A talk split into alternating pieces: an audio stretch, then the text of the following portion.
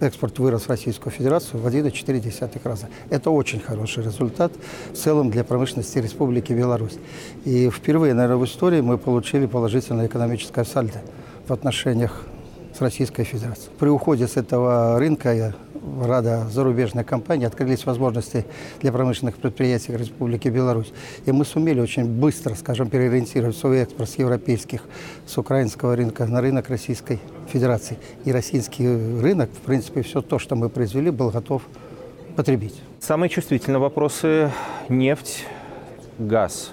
А политическое решение на уровне двух президентов есть. Вот приоткройте нам а, тайну, в каких пределах будет Ранее, как вы знаете, каждый год мы возвращались к этому вопросу, и тогда Нового года пытались ну, понять, какие цены будут на основные энергетические сырье. Сейчас мы... Загадывали желание на Новый да, год? Да, чтобы оно было в сторону уменьшения. Сейчас мы твердо знаем, что будет в ближайшие три года. Это будут комфортные условия с учетом тех условий, которые сегодня предлагаются для бизнеса в Европе или в близлежащих странах, то, конечно же, мы имеем очень большое конкурентное преимущество.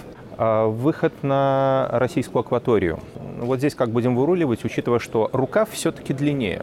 Самое главное, что мы нашли вот эти логистические пути, и Российская Федерация пошла нам навстречу, и у нас есть несколько направлений. Да, логистика по времени стало больше, по расстоянию стало больше. Но опять же, Российская Федерация в рамках вот этих договоренностей предоставила нам, скажу, довольно приятные эксклюзивные цены на перемещение наших грузов по территории Российской Федерации. И за счет этой разницы? За счет этой разницы, мы скажем, наш продукт, скажем, не потерял свою конкурентоспособность. Экспорт калия, экспорт нефтепродуктов. Еще один чувствительный вопрос. Что здесь? Ну, мы ожидаем, что вот следующий год или этот год уже 2023 будет успешен как для белорусской калийной компании, так и для нефтяной компании. Потому что основные договоренности есть, и мы представляем, что у нас будет прирост к уровню 2022 года ориентация на российский рынок означает ли отказ от э, тренда еще не Абс- совсем э, давнего нет. прошлого на диверсификацию? Абсолютно и означает нет. ли это, что мы отказываемся от европейского рынка? Абсолютно. Мы не отказываемся от европейского рынка, и мы делаем разные попытки, чтобы все-таки наша продукция поставлялась, чтобы наша продукция обслуживалась та, которая находится там. То есть мы поддерживаем свои контакты. Но делать это очень сложно. Поэтому есть определенная переориентация рынков с европейских на другие рынки. Китайское направление, Китайская Народная Республика Беларусь. За 11 месяцев мы выросли ну, практически в два раза, или на 86%.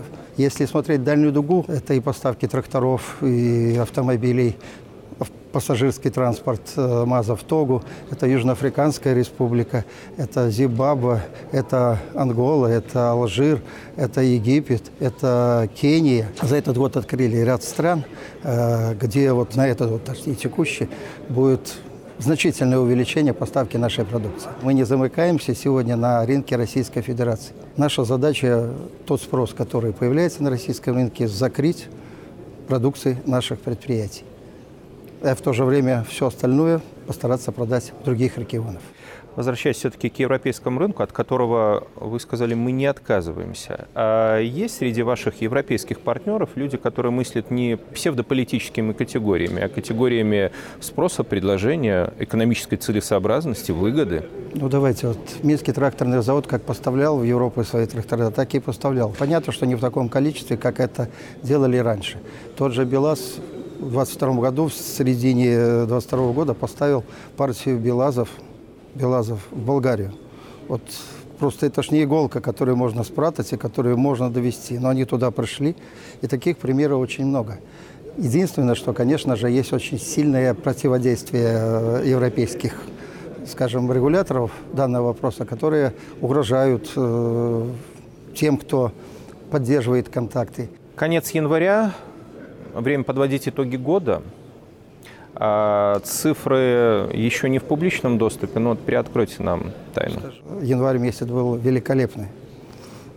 Многие предприятия сработали, скажем, с большими темпами роста к уровню 2021 года. Планку не задали. было, да, не было проблем по нефтянке, не было проблем по лесоперерабатывающей промышленности. Сейчас эти проблемы появились. Поэтому мы ожидаем, что все-таки в течение первого квартала промышленность выйдет на уровень 100%. Ну а дальше начнем прирастать, и поставленные задачи президентом по результатам года должны быть выполнены.